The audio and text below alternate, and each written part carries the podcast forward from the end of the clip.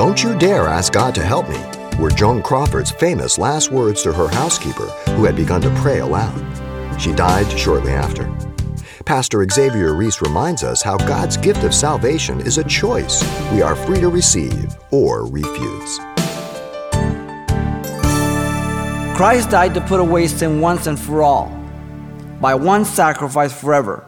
Then he sat down at the right hand of God. Hebrews 10 12 tells us that. Yet not all will receive the free gift of eternal life.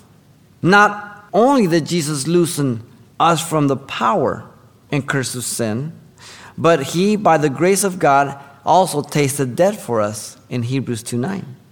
See, it's a choice whether we're going to be saved. You hear the gospel, you have to agree you're a sinner, you have to call upon God. You're not automatically saved just because you've heard the gospel. You have to make that choice and call upon His name to forgive you, and He changes your life. Listen to Him. But now, once at the end of the ages, He has appeared to put away sin by the sacrifice of Himself, and as it is appointed to man to die once, but after this a judgment, so Christ was offered once to bear the sins of many that those who eagerly wait for him will appear a second time apart from sin for salvation. Many. Why not all? Because not all believe they need to be saved. Not all believe that they have sin. Not all believe that Jesus can cleanse them. Not all believe that they need that salvation. Not all will respond to salvation. It's a choice.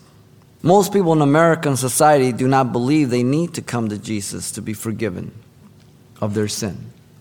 Many people in our society live under their own standard through the teaching of situational ethics, value clarifications of relativity, the new morality.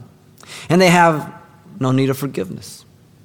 And they move on from one catastrophe to another and they just, you know, hey, that's life.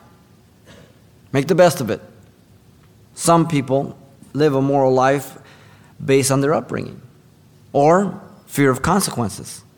These are good moral pagans, but they do not see their need of forgiveness. And they're good people. But if you're moral and you're good, but you don't believe that Jesus came to forgive you of sin, then you're wrong. Then you're sinning against God. And you have no covering for your sin, which you don't believe you have, but you do.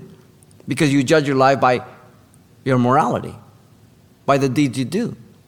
And still others are a growing number in our society live in the pursuit of darkness and evil without any attempt to hide it and they consider themselves just simply enjoying life and that after all, it's just the physical and no big deal. And, you know, we're good people and there's no conviction because after all, we're all good.